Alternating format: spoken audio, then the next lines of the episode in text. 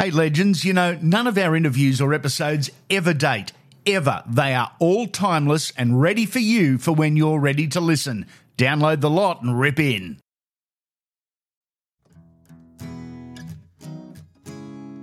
The great ones, they're different. They really are.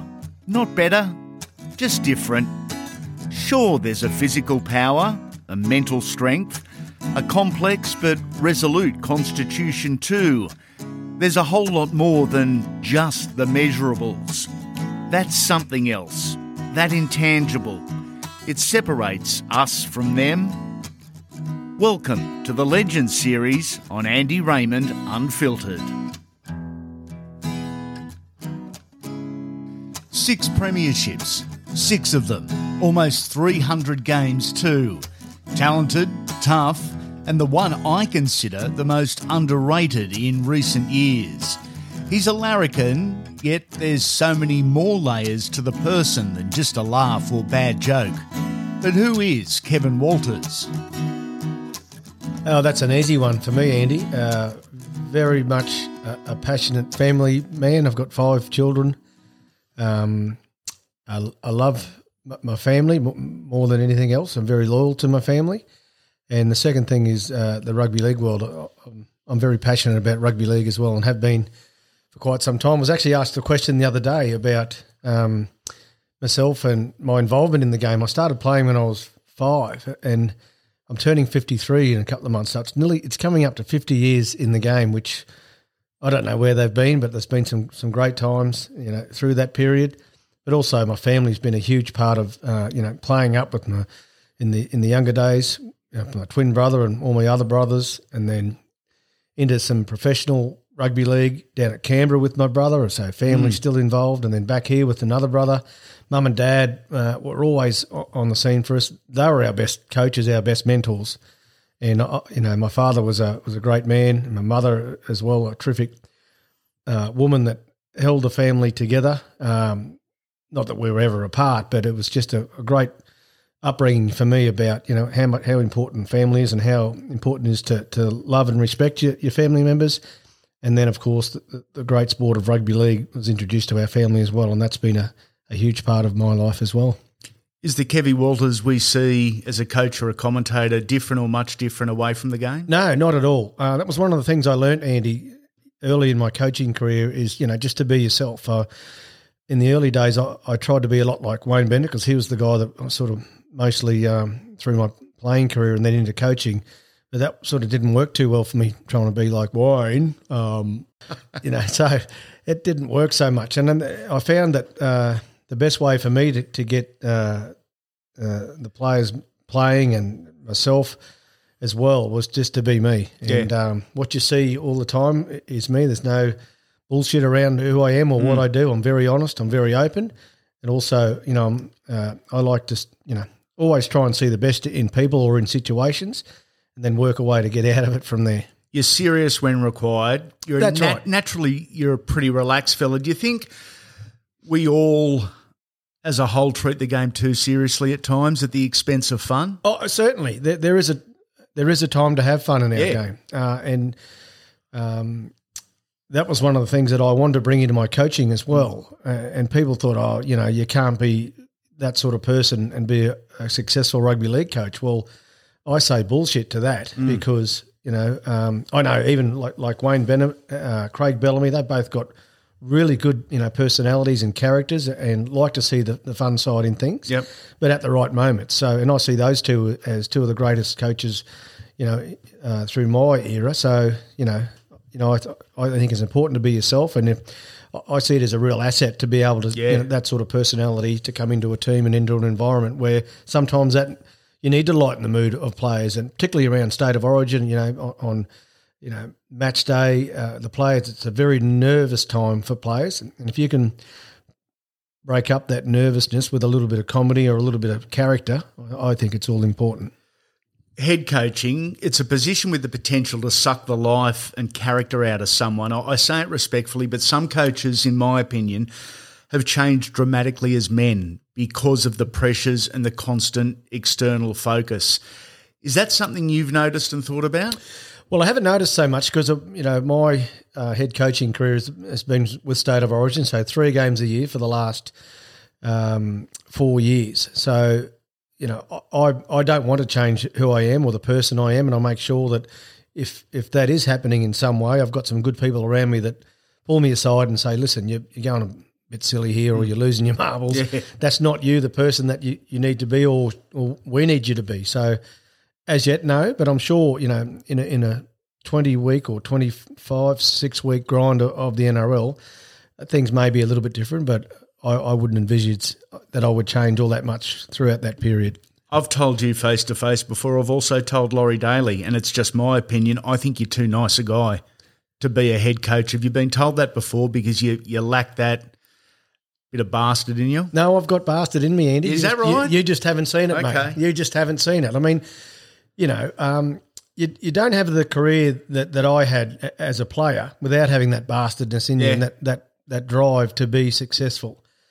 Um, am I different to, to other people? Of course I am, but not everyone's the same. And, you know, I do have that inner drive, that drive to be successful, and I will do whatever it takes to make sure that yep. that happens. So, yeah, I'm calling you out on that one, Andy. That's bullshit. Gorden Tallis said you're the most mentally strong and focused not player, but person he knows. That's a huge rap coming from someone like Gordy. Is it a fair assessment? Oh, he's yeah, very fair assessment. I, some reason I, I, you know, I do have this mental capacity to absorb a lot of things, and I remember uh, way back in Canberra. It, this was my first year of uh, first grade, uh, and Kelvin Giles, the great Broncos yeah. trainer, former Olympic coach, and one of the best through that period. You know, in the world, uh, you know, of preparation of players and weights and training. And I injured my ankle one one time at training, so I was out for a couple of weeks. And he told me to come in and we'll do a little session on the bike, mm. and you know, on a stationary bike. So we came in. In those days, I was semi-professional, so you'd work through the day and then yep. you'd come and do your training of an evening. So I came after work and I was pretty pretty buggered, I've got to say. But we got on this bike and um, he said, "Oh, we got this to do." And gee, it was the hardest session you know that I've that I've ever sort of done, and I yeah. was throwing up on the bike, and he he tried to break me. You know, he said that to me after the after the yeah. session, not directly after. About a week later, he, he said, "You are one of the mentally toughest blokes that I've ever seen." He said, "I've put a lot of players on that program, and they just get off the bike and they can't complete it, can't yeah. finish it." I said, "He said I tried to break you in every way that I could, and I couldn't." And from that moment forward, I thought, well, no one's ever going to break me, and you know we, and they won't. So it was a defining moment. It was a challenge set, but a defining yeah, moment. and it was just a, a, a, reminder to me of how strong you can be with, with the mind. Um, a lot of things happen in your life, whether it's you know your career or your family or different things. But as long as you're mentally strong and believe that you're going to get through it, um, you can, and is, that's how I, that's how I see it. Is that inherited genetically? A mental strength, or can you learn mental strength? I, I think I've learned I've I've learned it over the yeah. years, Andy. You know, I, I remember uh, training at school for, for, up at Ipswich Grammar School for for first fifteen rugby, and that was as hard as any training that we've ever done. I was 16, 17 year old. Kerrod's the same. Kerrod's mentally very strong as well, but uh, you know, so it's just something that you can train. I believe, and you have to be strong mentally um, because life can be shit sometimes. Yeah. Like life can be ordinary. Yeah. And, you know, when we, we've all had our different periods in yeah. our life where we've been through so much um, horrible stuff, you know. Yep. But you've got to come out the other side, and it's all what uh, what happens with the mind where, where I see it, you know. Any elite athlete will tell you it takes more than just being physically fit to be at your best. And our friends at Galaxy Finance can have you at the top of your financial game. From home loans to investments and self managed super funds, they provide complete solutions. Call Galaxy Finance on 1300 917740 and mention you heard it on Andy Raymond Unfiltered to get an obligation free chat to see how Galaxy Finance can assist you. Is it mental strength or just an uncompromising stubbornness?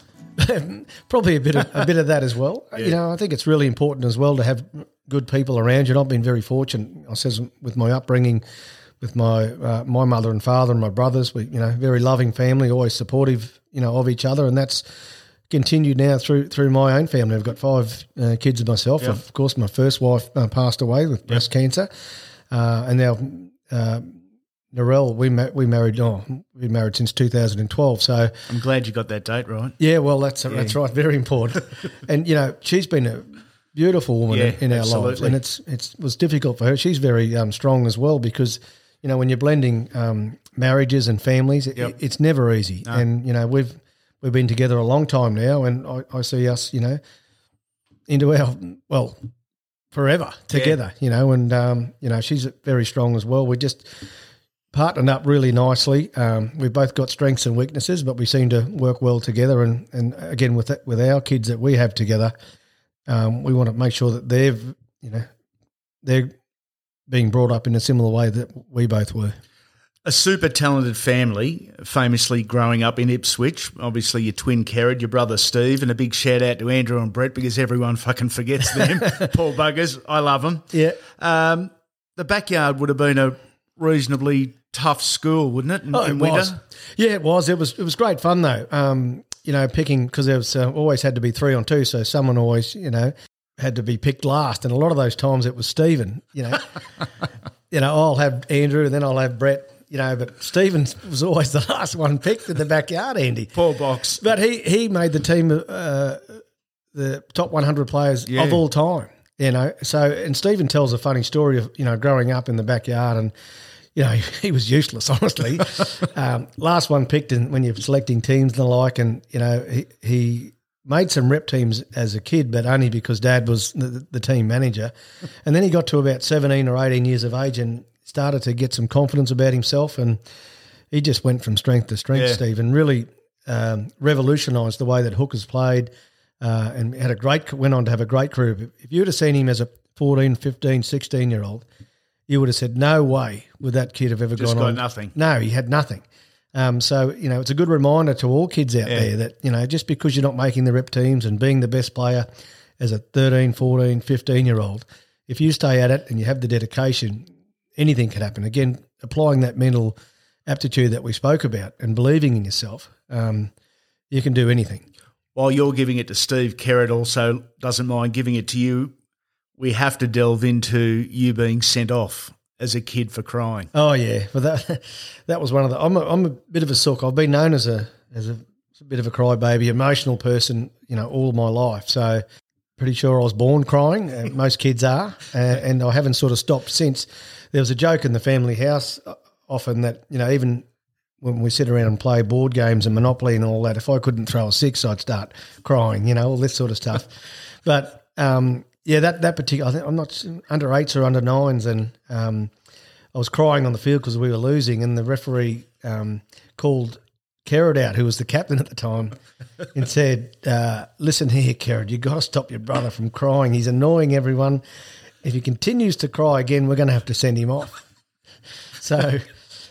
Kerrod came over to me and said, What's the referee going on about? He said, he's, Oh, you're crying all the time. You've got to stop crying. Otherwise, he's going to send you off. So, what did I do? I started crying. so, he sent me off.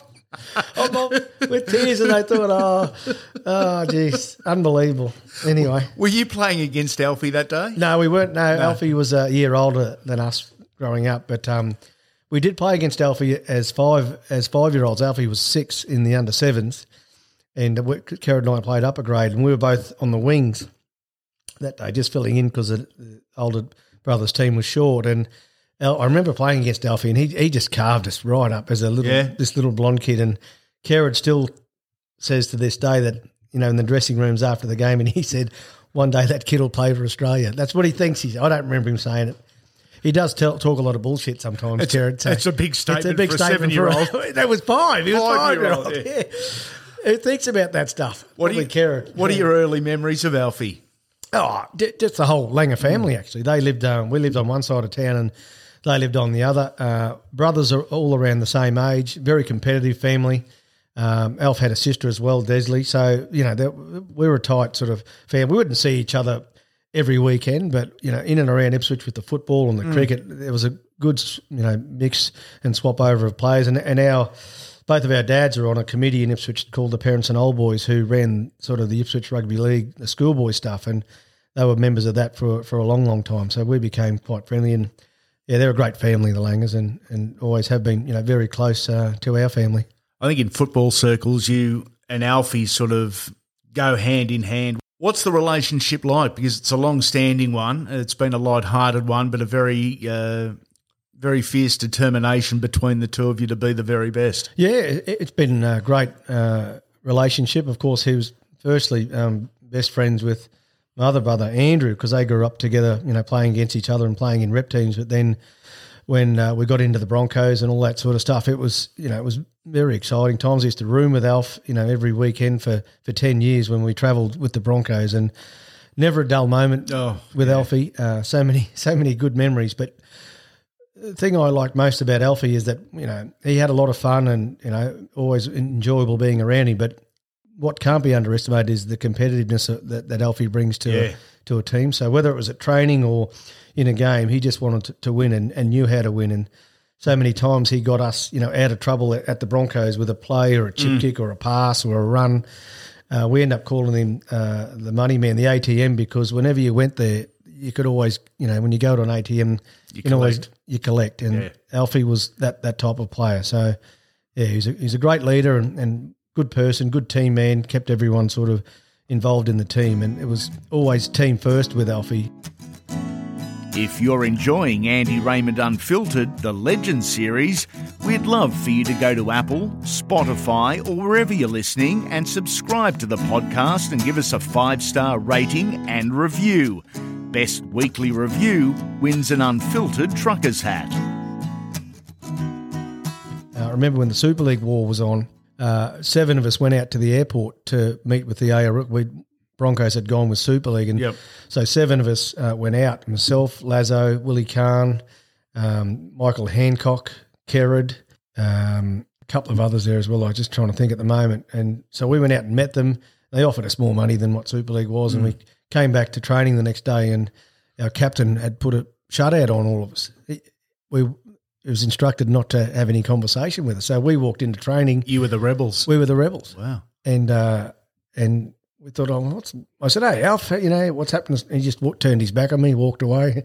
Same with everybody else. And in the end, we we stopped training. We said, well, what's going on? He said, you guys, you went out and met with the ARL guys. We're not happy about that. We, we committed to Super League. We're staying here, and eventually we all stayed.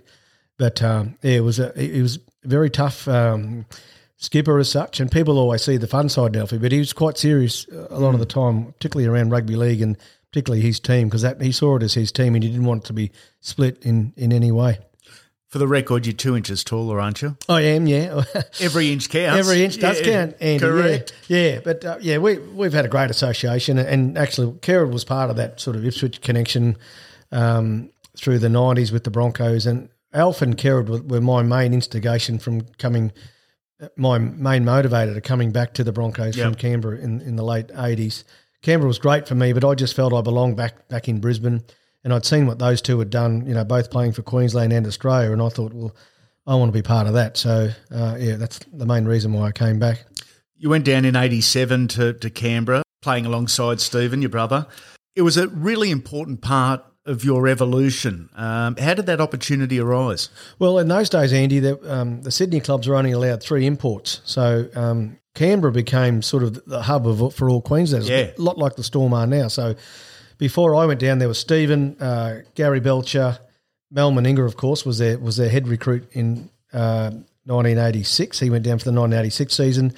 Um, Gary Coyne was there, Steve Jackson was there, and then in '87 myself and uh, Peter Jackson went down mm. as part of the recruitment. So it was a great opportunity for myself to, you know, to try my hand, you know, in the New South Wales Rugby League. And Canberra was a great city, not in the hub of Sydney, uh, different, certainly a lot quieter. Yeah, in, in Canberra, and also that Queensland flavour there. And of course, Wayne Bennett was the coach as well, along with Don Furner. So they had the current Australian coach there, as well as um, uh, Wayne Bennett. So I thought that you know if I'm going to learn anywhere, I'm going to learn in Canberra yeah. uh, amongst the greats. So yeah, it was a terrific time. You played the 87, then the 89 grand finals. You lost to Manly in 87, mm. then one of the great grand finals. Yeah. in 1989. I mean, anyone over the age of 35, 40 can remember every minute of that, Yeah. e- even these days. Yeah, I can as well. It was uh, I wasn't even expected to be selected in the in the seventeen or the nineteen, whatever it was. But magically, somehow, Tim Sheens um, called me up and said, "Look, we need you to sit on the." I said, "Yeah, no problems." And um, I was just watching the game. It was a brilliant game, and then uh, I got on with about you know five ten minutes to go of normal play, and then uh, the game went into extra time, and oh, it was just brilliant being out. It's just I've watched it so many times over, and it's just like yesterday with some of the moments in that game that you think, well, they were they were big moments, not only in that game but also in rugby league history. You know, Yeah. the the Mal Meninga ankle tap on on Mick Neil, Benny Elias, poor old Benny hitting the hitting the crossbar, you know, uh, and that Steve Jackson try, the John Ferguson try, the Yep. celebrations, um, the Chris O'Sullivan field goal, all these memories come flooding back, and it's like it's like yesterday, but what is it now? That's thirty odd years ago. Yeah.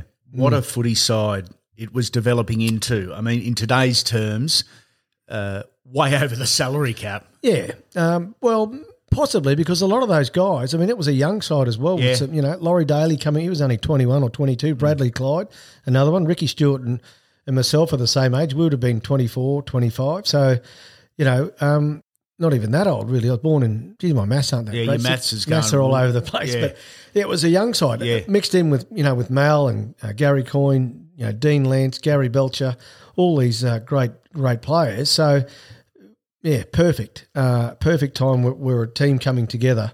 And yeah, it was one of the great teams that, that I certainly was involved in. After the GF, you left for Brisbane. A, a huge move for a young fella in a successful side. What was it about moving to Brisbane that enticed you?